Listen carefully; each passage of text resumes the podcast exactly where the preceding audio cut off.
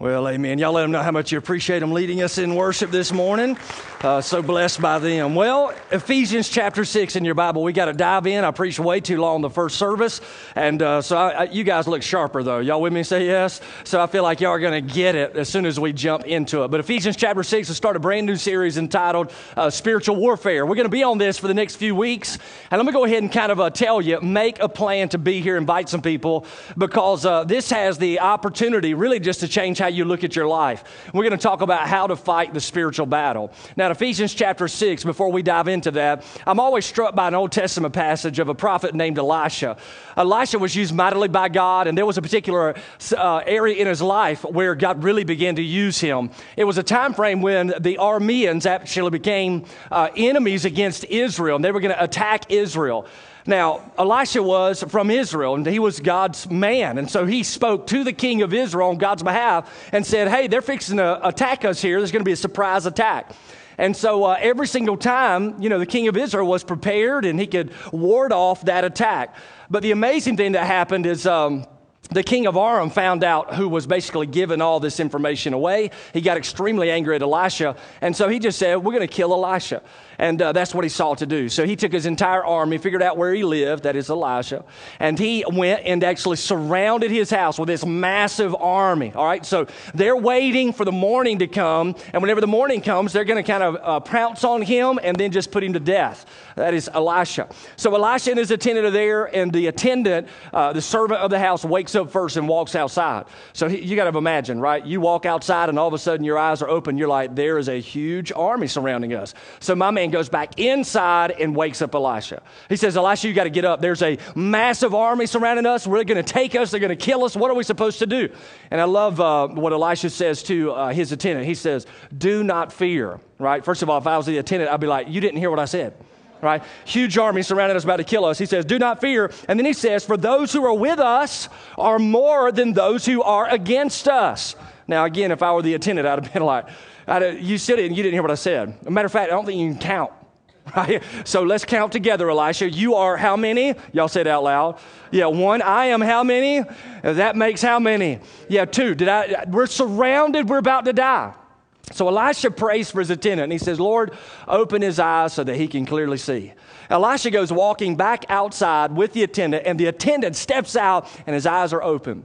And he sees up on the mountain chariots of fire and a host of angel armies who have been posted there by God to protect Elisha.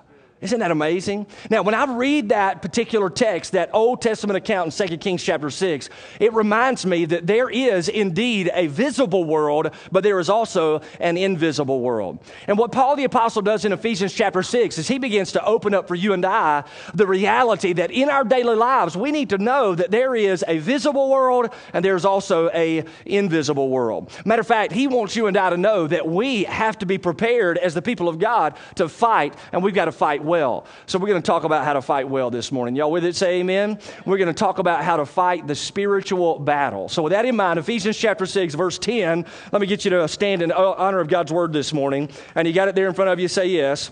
All right, so the Bible says this Finally, be strong in the Lord and in the strength of his might. Put on the full armor of God so that you will be able to stand firm against the schemes of the devil. For our struggle is not against flesh and blood, but against the rulers, against the powers, against the world forces of this darkness against the spiritual forces of wickedness in the heavenly places. Let's bow together. Father, we do uh, thank you for an opportunity to open up your word. You've given this to us that we might know you and we might grow in our walk with you. And I just pray in Jesus' name that you would help us to see that we are all, as followers of yours, in a spiritual battle that church, the company of the called out ones, we weren't invited to get on a cruise ship. We were invited to get on a battleship and we are fighting against spirit rebels who have fallen from heaven, demons that are seeking to find us and devour us. And God, we pray in Jesus' name that you would help us to see how to fight well and how to fight in such a way that brings glory to your name so that the love of Jesus is displayed and the gospel of Jesus is declared. God, we give you this time. And Father, I just pray for all those who are here today. Uh, God, that this would not just be a religious exercise, us kind of going to church, but this would actually be us hearing from you from your word. And that's in Jesus Christ's name that we pray. And everybody said, Amen, amen. So you go ahead and be seated this morning. All right, so as I kind of jumped into this text and began to study uh, spiritual warfare, what's amazing is I found about uh, 4,000 different takes on spiritual warfare. Y'all with me? Say yes. And so what happens is when I'm studying this, I begin to say, okay, Lord, uh, why don't you just teach me? What do you want me to know about spiritual warfare? God, you, you teach this to me, and uh, I'll just kind of share what you're teaching to me to everybody who shows up on Sunday. And uh, so that's what I've done, all right? So even in your notes today, I've got a key question there at the very beginning. And that question, really the question I was asking myself. What do I need to know about spiritual warfare? And let me get you to jot these down. I'm telling you, they're going to help you. They've already helped me this week, uh, just in my own personal prayer life and in my walk with the Lord. All right. So, first thing I want you to jot down is this: uh, I need spiritual strength for earthly relationships. I need spiritual strength for earthly relationships. Now, I want you to think about this for a moment. You and I, we've been going verse by verse through the book of Ephesians. The first three chapters dealt with the doctrine of salvation in the church. So we looked at that. The last three chapters began to deal with our relationship with uh, others. matter of fact, it's practical Christian living. It's pretty awesome. What Paul has said is he says, now, now that you're in a right relationship with the Lord, uh, let me tell you this every single relationship that you have here upon the earth drastically changes. Matter of fact, uh, what we discovered together is that as a follower of Jesus, God wants to use us to display his love to others. Now, in order to kind of uh, teach this to you, I'm going to illustrate it for you. I hadn't shown y'all some awesome artistry lately, so I felt like I would draw some stuff for you. Y'all with me? Say yes? All right, so here's the deal, and we're going to put it up there on the screen so you can see it. Uh, first of all, I want you to imagine that this is me, all right? And um, that's what I look like in high school. Amen? All right? I put on so much weight since then. But anyway, so, so here it is. I've got this relationship now with the Lord, right? And because of this relationship with the Lord, that means every relationship in my life is drastically different. But what's amazing is when you look at the whole book of Ephesians, you'll discover that there are relationships that are brought to the forefront. Matter of fact, uh, Paul the Apostle talks about our relationship with those who are at large, are at large. And by at large, I mean those who are outside of the faith those who do not have a personal relationship with the Lord. Matter of fact, Paul says, Look, I've received grace from God. I'm a minister now of this grace, and I'm going to share the message of Jesus with other people. And he encourages us to live in the same way. So it changes our relationship with those who are at large, but it also changes our relationship with those who are at church. All right? Those who are at church. Matter of fact, uh, Ephesians chapter 4, it talks about the unity of the brethren. It talks about gathering together as a body, as a local fellowship, and actually loving each other, serving each other, walking with each other throughout our daily lives so that we grow in our relationship with the Lord. It's a beautiful picture, all right? So that's our relationship with church. And then also, he talks about our relationships at home, all right? At home. And uh, you remember this, right? We went through that in Ephesians chapter 5. Uh, he talked about our relationships at home. He talked about uh, the spouse relationship, husband and wife, right? So he says to the husbands, Husband, love your wife like Christ loves the church. He talked to the wives and he says, uh, uh, Submit to your husband, just as the church submits to the leadership of the Lord Jesus Christ. So there was those relationships. But he also talks about in Ephesians 6, beginning of that chapter, our relationships with parents uh, uh, and children. So that relationship. So again, it's all relationships at home. And then finally, he goes on and he begins to talk about our relationships at work, all right?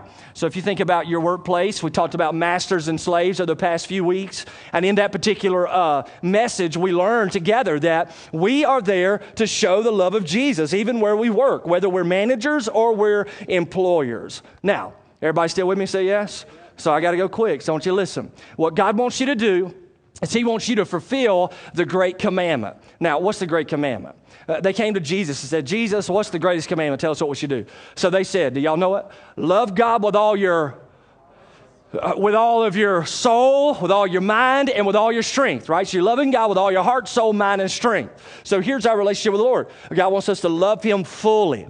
But then He goes on. What was the second half of that great commandment? Love your neighbor as, yeah, yourself. Love your neighbor as yourself. So who's your neighbor? Uh, your neighbor is everybody who's not you.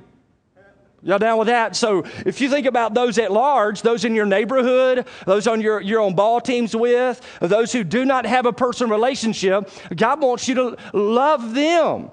Right? They don't have a personal relationship with the Lord. He wants the love of Jesus to flow through your life to influence and to impact them. So that's where uh, we're to love. He also wants us to love each other at church, love each other at home, and love each other at work. Now, here's the crazy thing we cannot do this. We don't have the capabilities to love other people, not even love God rightly. That's why the Bible says that the moment we come to faith in Jesus Christ, the Holy Spirit takes up residence in our life right? So, right here, the Holy Spirit lives, HS is Holy Spirit, lives in our bodies. Now, the Bible says in Romans chapter 5 and verse 5 that God, check this out, He has poured out His love into our hearts through the Holy Spirit. And then the scriptures also tell you and I in the book of Ephesians that we are to be filled with the Spirit. And then we learn in Galatians chapter 5 that whenever the Spirit of God has control in our life, the fruit of the Holy Spirit shows up. Anybody know what the first fruit is? Yeah, love, right? The fruit of the Spirit is love, joy, peace, patience, kindness. So you have love. I also love 1 Corinthians chapter 13. 1 Corinthians chapter 13 talks about our relationships with one another in the context of the body of Christ. And he says in 1 Corinthians 13, uh, love is patient, right? We're to be patient with each other. Love is kind. We're supposed to be kind to each other. Uh, love does not boast. It is not arrogant. Love believes all things. All of these statements about what love looks like. And he says that's how it should be expressed in the family of God. And because we have the Holy Spirit living within us, when we surrender ourselves to his leadership and authority in our lives, he empowers empowers us to do what we cannot do ourselves. That is, love God with all our heart, soul, mind, and strength, and love people at large, love people at church, love people at home, and love people at work. Now, Paul the Apostle, I love how he writes. I'm using the word love a lot. Y'all down with that? Say yes? All right, so, but I do. I dig what he says in the book of Ephesians because he outlines all of these relationships. And then Ephesians chapter 6 and verse 10 begins with a, a word. Look at Ephesians chapter 6, verse 10. What is the word? What is that word it starts with? Somebody shout it out loud. Yeah, it starts with a finally. Y'all with me? All right, so finally, he's like, I've described all these relationships now, finally. And then notice what he says. He says, Be strong in the Lord and in the strength of his might. So, what Paul is saying is this you and I, if we're gonna really do what God's called us to do here upon the earth, we cannot do it in and of ourselves. We need the strength of the Lord. And he says, You find the strength uh, which is in the Lord. And I love how he describes it, which is the strength of his might. That word strength, by the way, is the word for authority. All right, and then the word might there speaks about his excessive capabilities. So Paul says, Listen, I've talked about all these relationships. Now, here's what I want you to know. Finally, be strong in the Lord and in the authority of his exceptional capabilities. That's what God wants you to be. Matter of fact, um, whenever you and I begin to look at this, we begin to kind of uh, think what it would have been like, or at least I do, uh, to be those individuals who received this letter for the very first time, right? Matter of fact, uh, think about that. You're, you're a part of the church at Ephesus. The letter comes in from Paul. They roll out the scrolls and they begin to read. And as you begin to listen, you hear what, what Paul's saying. He talks about how you're to share the gospel and love those who are not followers of Jesus. So you hear that, maybe you're listening, you're thinking, man, you don't know my neighbor who lives down the street. Right? So, Paul, you ain't got a clue what I got going on. I can't love him. I can't share the gospel with that individual. And then all of a sudden, maybe you think to yourself, uh, whenever you think about your uh, church life, you think, there's no way I can forgive that person. Do you know what they've done to me? You know how they've acted, how they've responded? You're telling me to forgive? I should love them? And so, so that maybe there's a little argument going on even in their heads as they're listening to it read. And then they think about uh, at home here, right? And the husband's like, You're telling me to love my wife like Christ loves the church? Have you tasted her spaghetti? You know what I'm saying? And it's like, How am I supposed to do that? I can't love her rightly. My, y'all with me? I don't know where spaghetti came from. But anyway, so. Uh, and then also at work, and so you hear about this idea, and you're like, there's no way I can uh, really submit and do what the boss wants me to do. I can't do this. To which Paul would say, I know. That's why you have to find your strength in the authority of the exceptional capabilities of the Lord. And ultimately, the question is what is this strength empowering us to do? And the answer is the strength of the Lord is empowering us to love to love those at large, to love those at church, to love people at home, to love those at work. That's what His Spirit empowers us to do. And whenever we are loving the most, that's when we're receiving the greatest strength from the Lord. Now, that also um, leads me to, to realize, uh, as I was studying this, that I, I really do. I want to love people, right? Have y'all noticed it's not that easy? I'm just saying, y'all act like we're talking together, right? Have y'all noticed this? It's not that easy, right? It's not at all. And so what we, we've got to have the Lord's help. And so I was like, okay, Lord, I want your strength. I want to love people the way you love them. Uh, so t- teach me how to do that. So the Lord took me to James chapter 4. Listen to how James chapter 4 opens up. Just listen. This is awesome. What is the source of quarrels and conflicts among you? That's how he starts off. Why are you guys fighting with each other? What's the source of your quarrels and your conflicts among you? And then, then he goes on, he talks about what's going on there. Uh, and then he says, Here's how you fix it. And I love what he says. He says, Humble yourself before the Lord, and the Lord will lift you up. Now, look at me eyeball to eyeball. Some of you today are in conflict with those uh, who are unbelievers. Maybe you got a relationship outside the context of this church and you're kind of at a, at a war with it. You're fighting with those people. Well, listen, how are you going to have the strength to love them the way God wants you to? The only way is that you would humble yourself. And when you humble yourself, the Lord lifts you up. That means He gives you strength. Didn't y'all listen and say yes? Psalm 68. I've been studying that in my quiet time. The Bible says that God commands His strength upon His people. Can y'all, strength, get on Him. Y'all, y'all see what I'm saying? That's what he does. So, whenever we humble ourselves and say, Lord, I can't love that person. Lord, I can't love that individual at church. Lord, I can't love that person at home. Lord, I can't love that person at work. When you humble yourself and just realize you don't have it in and of yourself to accomplish it, that is the moment where God begins to lift you up. Then He gives you the strength, which you can't do for yourself. That way, when you love them rightly in these four areas, glory doesn't go to you, it all goes to the Lord. So that's where it's at, man. So that means you and I, if we're really going to be fighting the right spiritual battle, we first of all have to realize that we need spiritual strength for earthly relationships, which leads me to the second point. Jot this one down. I need spiritual weapons to not give up relational ground. I need spiritual weapons to not give up relational ground. Look at verse 11. The Bible says, uh, put on the full armor of God so that you will be able to stand firm against the schemes of the devil. All right, now he talks about the armor of God. We're going to unpack that in the next couple of weeks as we look at the specific pieces of the armor and how they apply to your life. So don't miss it, man. I can't wait to share that. But anyway, so here he goes on, he says, put on the full armor of God so that you will be able to stand. And this means, check this out, stand in such a way that you do not give up ground. So the question that I begin to ask is what ground? I mean, what ground would I be giving up? Here, here's the ground I'd be giving up. If I do not love those at large properly, if I do not love those at church rightly, if I do not love those at home rightly, at work rightly, I'm giving up relational ground. The spiritual battle happens in the context of relationships. The devil actually wants to keep you from spending time with the Lord. He wants to keep you from, have y'all noticed? How easy it is to push the Lord to the side and kind of do your own thing? Have y'all noticed that? Have you noticed how, uh, you know, some of you, you spend time with the Lord in the morning, but sometimes you're like, man, I'm just so tired today.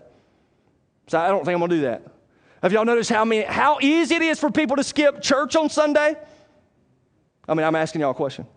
Have y'all noticed that? It's like, well, we got some other stuff going on. If we don't have something going on, then we'll come to church. Like, really? That's the enemy attacking a relationship in your life, your relationship with the Lord. And at the same time, the enemy begins to attack your relationship with those at large, at church, at home, and at work. And he wants, check this out, to fight in such a way that the ground is actually taken up between you and others so that the love of Jesus doesn't influence those at large, at church, at home, or at work. That's how the enemy works towards you. That's what the enemy wants to do in your life. Same thing he wants to do in my life as well. It's an amazing thought. Matter of fact, um, Paul the Apostle talks in Ephesians chapter 4. And he says in Ephesians 4, I believe it's verse 27, yes it is. He says, listen to this, this is awesome. He says, Do not give the enemy a foothold. Do not give him an opportunity, right? So he says, Don't give the enemy an opportunity. Now check this out. He says that in the context of relationships.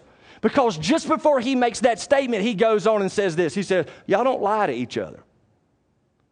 You can be angry, but be angry and not sin.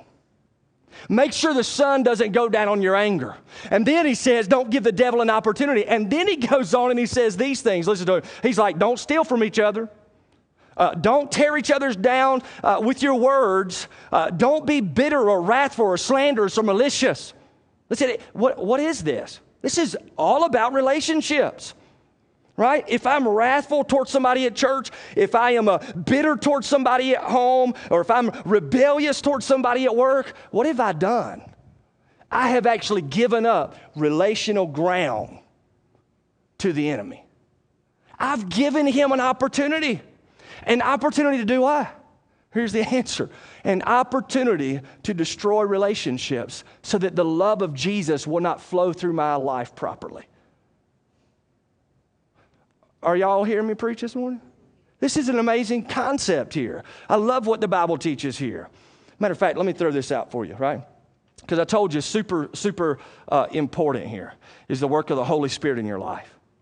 The Holy Spirit, when He's in control, He empowers you to love. But whenever you have wrath, bitterness, anger, clamor, um, abusive speech, all of those, by the way, I just took out of the book of Ephesians in my brain. All, when you have that in your life, what are you doing? You're grieving the Holy Spirit. You're grieving Him. And some of you are grieving the Spirit of God in your life today. You know the Lord. But something happened to you at some point in time. Somebody ticked you off at church. Somebody made you angry at home. Somebody got on your nerves at work, and then you bowed up on the inside. Listen, that's not the Spirit of God, that's your flesh. And when you bow up on the inside towards others and you begin to focus all of your energy of hate towards them, guess what? You are grieving the Spirit of God in your life. He's grieved. Now, we're introduced here, obviously, to our enemy who's the devil.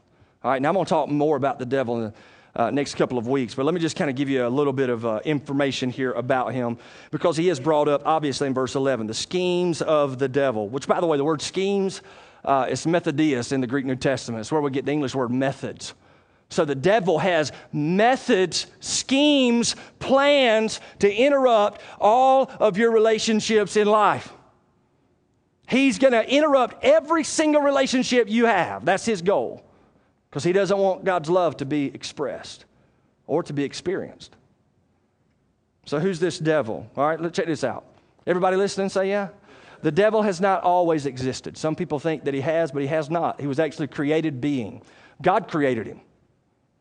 Now that's kind of crazy, isn't it? You're like, God created the devil? Well, let me say it to you like this God created Lucifer, a holy angel, who was given moral ability to choose to worship God or refuse to worship him. And the devil was not the only one who was created, but a host of angels. There's a set number of angels, the Bible says. And these angels were created by God. And one particular day, Lucifer chose to rebel against the authority of God. And in doing so, the Bible teaches he was cast down out of heaven. Now, we get that from Ezekiel chapter 28 and Isaiah chapter 14. Uh, matter of fact, uh, it's pretty awesome here because Jesus also talks about this in the New Testament. He says, uh, I saw Satan fall like lightning from heaven. What? Yeah. Jesus, some people are like, you know, how old is Jesus? Jesus is eternal right? Jesus has always existed. You have God the Father, God Son, God the Holy Spirit. In perfect unity, the Trinity has existed uh, forever. There never was a time when the Trinity did not exist. So Jesus is not created on December the 25th, year zero. Right? He just came to earth in the flesh. Jesus saw the enemy, who we know is the enemy now, Lucifer, be thrown down from heaven like lightning. The Bible also teaches you and I in Revelation chapter 12 that a third of the angels actually followed Lucifer in his rebellion. Now, watch this. The enemy, who is the devil, is described as the prince of this world, the prince. And the world is the world system. So the enemy, who is the devil, he's not the opposite of God. He's not omniscient. The devil's not everywhere present. He's not omnipotent. He's not all powerful. He's not uh, uh, omniscient, knowing all things, right? None of those things. He's not the opposite of God. He's a fallen angel. But the devil has, are y'all listening? the devil actually has demons underneath his uh, instruction in leadership. And he motivates them and sends them out to influence this world system to attract the desires and the lust of our flesh so that we will sin. Which, by the way, real quick, what is sin? Sin is not loving properly. First four of the Ten Commandments deal with our love for God. The last six of the Ten Commandments deal with our love for other people. And whenever we don't love other people and we don't love God rightly, guess what that is? Sin. That's what it is. So the enemy is designed to attack us, to attack our relationships. Let me say it to you like this You find a believer who's bitter towards a spouse, unforgiving toward a church member, hateful toward a boss, you'll find a believer who has given up relational ground to the enemy. He said, Y'all look at me. Y'all looking at me, say yeah? I mean, seriously, y'all looking at me back in the back room? I'm checking you. Do you know the enemy wants you and I to not like each other? I mean, seriously, I know that's shocking because I'm so easy to like. But no, that's what the enemy does. He comes after us in our relationships. Got to be aware of how the enemy works, which leads me uh, to the third statement here, and I got to give this to you uh, super fast, all right? I must fight the invisible so I can properly love the visible. Look at verse 12. The Bible says, uh, Our struggle is not against. All right, I'm going to do this again. I'm going to stop right there, and you tell me what the next three words are. All right, y'all ready for this little test? All right, here we go. For our struggle is not against flesh and blood. Notice who he says we're fighting. I'm just going to break this down for you, okay? He says we're fighting against the rulers. The, who is that? That speaks of someone in a chief seat of authority. We're fighting against the powers. It speaks of those who hold a position of influence. The world forces of this darkness. It speaks of those who are in a place of rule within the evil realm. Uh, we're fighting against the spiritual forces of wickedness in the heavenly places. This speaks of spiritual agents from the headquarters of evil. So think about what Paul is saying, right? He's saying this. He said, Your, your fight isn't with people you can see. If you're fighting somebody who's an unbeliever, you're fighting the wrong battle. If you're fighting somebody at church, you're fighting the wrong battle. If you're fighting somebody at home who's a flesh and blood person, you're fighting the wrong battle. He goes on and says, uh, Your fight is with, and I just kind of paraphrase it for you. Are y'all listening? Say yes? Because I want you to hear this. This is wild. Your fight is with the evil spirits who sit in chief seats of authority. You're fighting against demons who have influence. You're fighting with spirit rebels within the realm of evil. You're fighting with spiritual agents of malice from the headquarters of the devil. His methods, they're malicious. His program is hate. He aims to destroy any semblance of the love for God upon the earth and a love for others upon the earth. Jesus called the Father, or called rather the devil, the father of lies in John's Gospel, chapter 8. And that's how the enemy works. He puts these little thoughts in your brain. Now, I'm going to share with you how this works. Y'all with me say yeah? Because I've, I've hit this, man. The Lord's uh, uh, taught me some, some things, all right? So this is pretty awesome. Uh, sometimes I'll run into somebody at church. I'm just going to give you a church scenario since we're all at church. All right, so sometimes I run somebody in the hall and they'll say something to me, and then I'll, I'll hear it, and then I'll walk away, and, and all of a sudden the thought will come into my mind, wonder what they meant by that. Y'all ever, y'all ever done this? Now, here's what I firmly believe. I think the enemy, he doesn't have to carry it any further. Our flesh will. So when we grab hold of that thought and we begin to speculate about it, we begin to create a scenario in our mind about what that person probably meant when they were talking to me. And then all of a sudden I get ill at that person. And then I begin to fight that person in my brain. Y'all ever shadow box with somebody before in your brain? Right? You're like, I wish he were here. I would bust his. Y'all don't act like you're spiritual. Y'all have done this before, all right? So you're like, let me get a hold of him, right? And so you begin to think about it. And then here's what happens. The next time the same individual walks by, you got a little weird feeling about him, don't you? Y'all know, y'all know what I'm talking about? Those weird vibes. So when you, when you see them coming and you're just like, let me go this way. Here's the crazy thing the Bible says in the book of Corinthians that we're to take hold every thought captive and bring it to subjection to Jesus. So, what does that mean? That means when that thought comes into my mind, wonder what they really thought about that. I need to grab that thought up. The Bible talks about it like you uh, grab somebody and, uh, you know, handcuff them. So he personifies the thought. So it's like I grab that thought, put that thing in chains, bring it to Jesus, and I'm like, should this be here? Instead of inviting that thought into my mind and sitting down and having coffee with it. So now I bring it to. Should this be here? And the Lord's like, whatever's true, whatever's right, whatever is noble, whatever is lovely, whatever is of good repute, dwell on these things. What, what does that mean, dwell on these things? That means let these things find a home in your mind. Here's the crazy thing uh, demons congratulate one another when they witness a believer's heart grow cold towards the Lord. Some of listen, some of you are in church today, but your heart is cold towards God.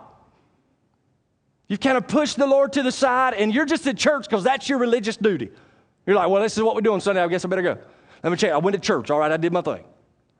But you don't have a real passionate, white hot relationship with the Lord, and you know it. It's because the Spirit of God's grieved in your life. You continue to put Jesus down on the bottom of your priority list. Uh, Jesus has become a round to it kind of friend. That's it. I'll get around, if I get around to it, I'll hang, I'll hang out with Jesus. If I get around to it, I, will really worship Him in spirit. If I get around to it, that's when I'm going to love Him. If Jesus is a take it or leave it kind of relationship, you'll leave it every single time. Then he attacks there. Evil spirits relish in the presence of bitterness and unforgiveness. Spirit rebels rejoice when emotions get out of hand and hurtful words are expressed. See, behind the visible, what you and I can see with our naked eye is an invisible war that's being fought. In fact, when we're driven by, and again, I pull these words all out of the book of Ephesians, when we're driven by bitterness, think about that, right? We've got bitterness. Uh, I'm just pointing here at random relationships. We have bitterness, wrath, anger, clamor, slander, malice, abusive speech. We give up spiritual ground to the enemy when there is immorality, impurity, greed, lying. This is giving up ground to the spiritual enemy. Let me, let me give you these statements, man. I got to hustle up here. Are y'all listening? Say yes. All right, I want, I want you to hear. An absence. Y'all with me? This is like my. Fa- I should have just said this and sat down. And some of y'all are probably like, I wish you would have, right? It's because you don't love me properly. But anyway, so here's the thing an absence of love for the visible is due to the absence of fighting against the invisible. Fighting against those you can see is giving real ground to the enemy you can't see. We don't wrestle against flesh and blood, but against the spiritual forces of darkness. That's what we fight. That's what we fight. Now, check this out. So I put all this together, right? Have y- y'all heard sermons on spiritual warfare before? Yeah? Say amen? Or slip your hand up. I guess you can lift your hands as I am. I've heard them too, right? And um, here's the thing. Sometimes I think we listen to sermons, and uh, our goal is teach me something I didn't already know. Um, check this out. I don't think necessarily that we need to learn something that we have not already been taught. I think we need to apply what we've already been taught. Massive difference. And that's the thing, right? When you think about messages that are being preached, sometimes that's me. I'm like, I even get kind of tempted, I think, by the enemy. Well, they know this already. What you going to tell them that's different? So I got to be like, no, no, no. Lord, give me the words to speak. Which, by the way, I'm going to talk about how to really fight next couple of weeks, but never speak to a demon. Not your role. You don't, that, that's praying to demons. Don't do that. You speak to the Lord. He's the one who has the authority over the demons. It ain't you, bro. You trust in His divine authority. Talk to God. Here's what's happening, Lord. Give me the strength. But the thing is that I'm afraid is that I'll preach this message today. And, um, you know, the, the Holy Spirit begins to work in your heart as the word's being delivered, right? So you're sitting there and the Holy Spirit is working. And for some of you, I've talked about relationships at large, at church, at home, at work. For some of you, a specific name came to mind. Some of you are like, oh man, I know you're talking about. But, but here's the thing the Holy Spirit puts that name in your heart and mind so that you can do at least one of two things, sometimes both. One, so you can say, Lord, forgive me for my bitterness, for my anger, for my wrath, for my slander, for my abusive speech toward whomever. Forgive me. I confess that sin. Right? 1 John 1 9. If we confess our sin, he's faithful and just to forgive us of our sin and cleanse us from all unrighteousness. So I'm confessing to you, Lord, that I've had the wrong attitude towards this individual. I'm confessing to you, Lord, that I need your forgiveness. Cleanse me. You know what that is? It's an act of humility. What does he do when you humble yourself? He, he lifts you up. And what does he do when he lifts you up? He gives you strength. Strength to do what? To love. For some of you, you know you've wronged somebody. And you need to go to that person and ask them to forgive you as well. Are y'all listening to what I'm preaching? Some of you got some of you people have family members that you don't even talk to. Because somewhere down the line, y'all got ill at each other at Thanksgiving. And some of you, you, you've got issues at home because, I don't know, your husband said something you didn't like. And you're like, I just won't have anything to. I'll just cut him off. Really? That's, the, that's how believers live? No wonder we're not making a difference. Confess it to the Lord, and if it is needed, that is, if that party or person knows what you have done has wrong them, you go to them. The reason I always say, uh, if they know, uh, sometimes just between you and the Lord, you just got a problem that you need to get right. And if I go to somebody I have uh, have had, uh, I don't know, negative thoughts about, and I sit down with them and say, I'm going to tell you what, I've asked the Lord to forgive me. I've had negative thoughts. You didn't know this, but here's what I thought about you. Well, now I got a brand new problem. You know what I'm saying? So it's like, let me just get it right with the Lord. But if they know, you better go to them. You better go to them. That's why the Lord's like, you come down to the altar to give your sacrifice, your offering, and you've got a problem with your brother, you better get that right. Lord's not, Lord's not accepting that. You're losing the spiritual battle. You're giving up ground. When you confess your sin to the Lord, and if need be, confess your sin also to that person that you have wronged, you know what the Holy Spirit does? He opens back up these grounds of relationship. Why are those so important? Because this is where the love of the Lord is expressed towards others. And what I love what Jesus says to the disciples, right? He, I ain't got enough time to preach. I'm looking at the clock. I was looking at it. Y'all with me? But he washes their feet.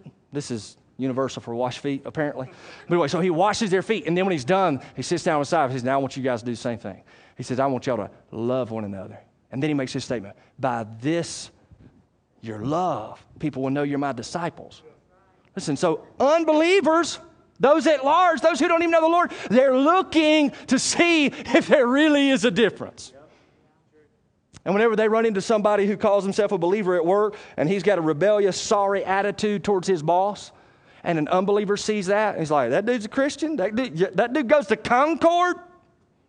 Which, by the way, if that's you, don't tell him you come here, right? But if that dude goes, you know, it gives them an excuse and a reason to reject the Lord. You're just giving them an opportunity, an opportunity to reject. So, with this, my question is what do you need to do? What do you need to pray? Who do you need to talk to? How can you begin to build these bridges back? So that, and for some of you, it's just it's your relationship with the Lord. You just put the Lord down. You just like I, have you know, I've kind of just I've had a round to it relationship with Jesus. That's what I've had. If that's you, man, you need to get that stuff right, bro. Yeah, that, why are you to live like that? Do, let, let me ask you: You want to die and stand before Jesus with how you're living right now? I'm just asking. Do you want to you want to stand before Jesus with a bitter heart towards somebody? And, and, be like, Lord, I just couldn't forgive him. And, and the Lord's like, but I forgave you so much. How could you? You should go to hell, but I forgave you. What do you mean you couldn't forgive him? Which, by the way, real quick, come here, come here, come here. What gives us the power and the strength to love rightly is grabbing hold once again of the gospel every day. Not simply for salvation. Listen, coming to faith in Jesus Christ and knowing the gospel isn't the starting point of your walk with the Lord, it is the whole thing. So, so I, I forgive because I've been forgiven much. I love because for God so loved the world that he gave his only begotten Son. I'm patient with others because he was patient with me. Not willing that anyone would perish, but all would come to everlasting. How patient. See, you, you just go back to the gospel again. You're just like, what, how do I, what does the gospel teach me about this? What is, how, the way that God has treated me through the gospel, may I treat others the same way. That's the calling. And when we live like this, that transforms communities, man. It does. But if we continue to say, well, I ain't got time for that, I, I'll just, you know, I'll just kind of do my thing right here. Well, I can't forgive. No, let me, no. I don't know. I can't handle that either. No, my goodness, not at work, not at work. Let me, let me get rid of the enemy's won. Isn't that true? I mean, what's amazing is uh, the church today uh, looks eerily familiar to the world. We can hold a grudge with the best of them, can't we? I'm asking y'all a question, can't we? Yeah. Have you been transformed by the gospel? If so, man, let it be known through your life. And God will give you the supernatural capabilities to do what you cannot do on your own. And that's love. Let's pray. Father, in Jesus' name, help us to apply what we've learned today. Your heads are bowed, your eyes are closed. Um, I'm going to invite you during the invitation. Um, I'm going to do this, right? We did this last service. I'm just going to do it again. Uh, God's dealing with some of your hearts. He's dealt with mine. So, like, this whole message, man, has been all over me like crazy. And so, if you feel like, my goodness, he was talking just to me, look, you're not, I felt the same way when the Lord was teaching to me and I was walking through it, all right? So, I know how you feel. But here's what you got to do about it humble yourself before the Lord. Humble yourself. So I want to give you an opportunity to do that, right? In, in a moment, we stand to our feet, we'll have an invitation. Let me invite you to come forward if, if God's dealing with your heart. Uh, just kneel here in the altar and just begin to pray. Just say, God, you got change my heart. Change my heart. Lord, you, this is going on in my life right now. You know the situation. You know where I am weak, and I need your strength. I need your strength to love. And for some of you, you're going to sit there in your seat and we stand up. You're like, I know I need to pray, but I'm not going forward because everybody's going. You got to chill out with all that stuff. Nobody cares what you got going on, to be honest with you. You need, you need to get some things right with the Lord this morning. Get some things right with others. Nobody's looking down at you because you come forward to pray.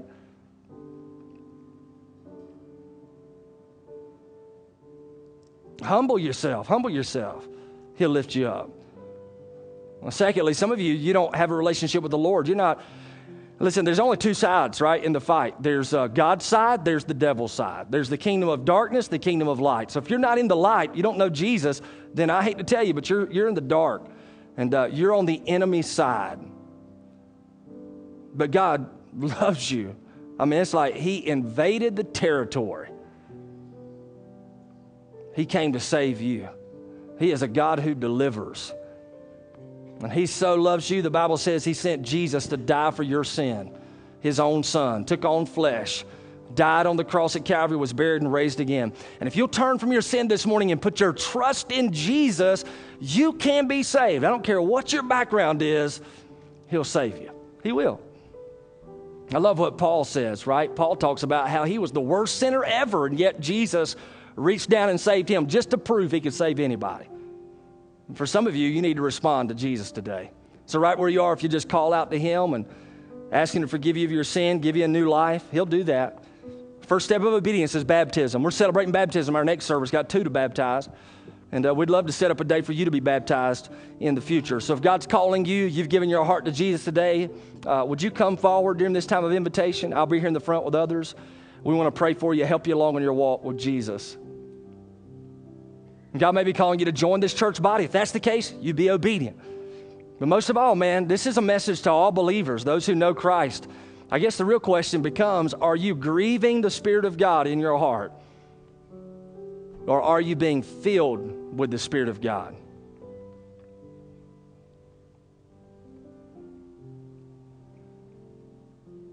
So, some of you just need to pray this morning.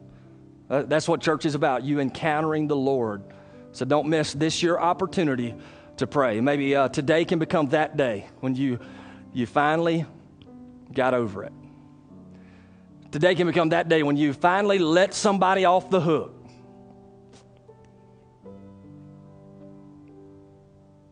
So you come and pray this morning. Father, we give you the invitation.